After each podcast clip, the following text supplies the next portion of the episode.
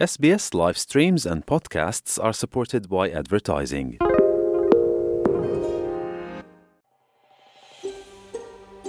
شما به SBS فارسی گوش می کنید. با رفتن به sbs.com.au به اخبار و گزارش های بیشتری دست خواهید یافت.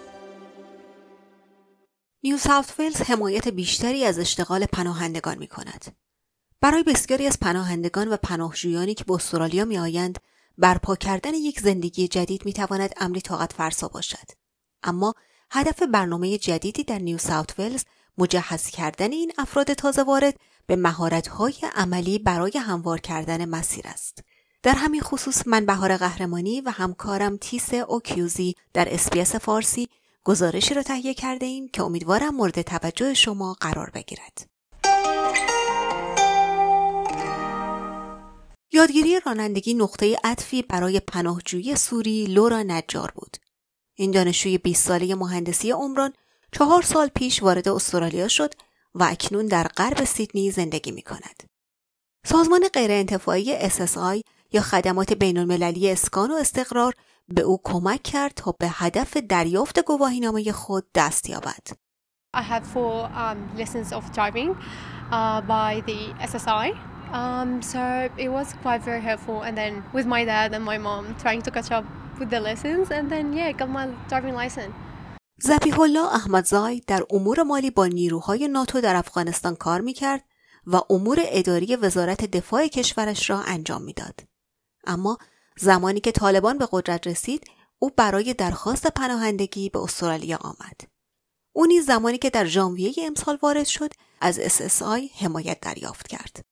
او در حال حاضر خود یک کارمند آنجاست و به دیگر مهاجران افغانستان کمک می کند تا در غرب سیدنی زندگی خود را برپا کنند. Fortunately, I got the job here and I'm very happy. Why? Because I can feel the the, the pain of a, a, refugee when he can when he is coming to a new country. He don't know everything. So who can help him? I can help him. So I know I can feel what what what what's in his mind or her mind. So I can feel that, and uh, I'm going to help from my heart.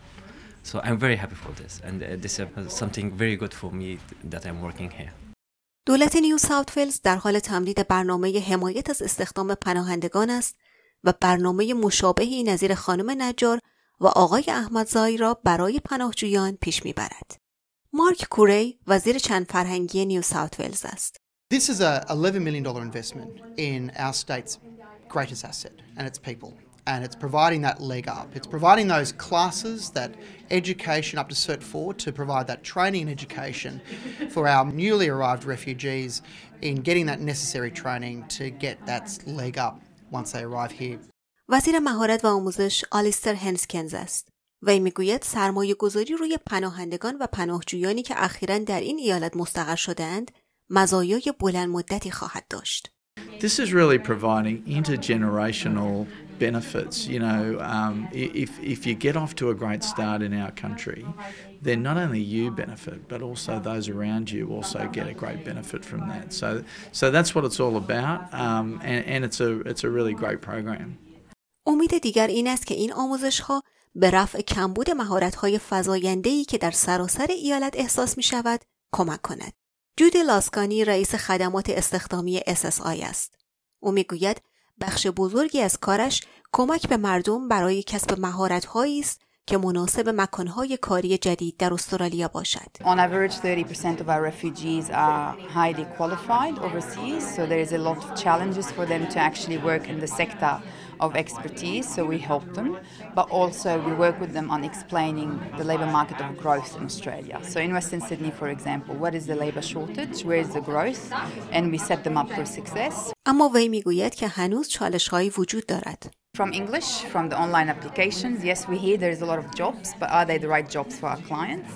Um, is there an easy pathway for them? No. There is a lot of prejudgment as well, um, and there is a lot of misunderstanding of the skills a refugee brings with them from overseas. با وجود بودجه جدید، این امید وجود دارد که کمی اهمیت بیشتر به این جوامع کمک شایانی به از بین بردن موانع کند. آیا می خواهید به مطالب بیشتری مانند این گزارش گوش کنید؟ به ما از طریق Apple Podcast، Google Podcast، Spotify یا هر جای دیگری که پادکست های خود را از آن می‌گیرید گوش کنید.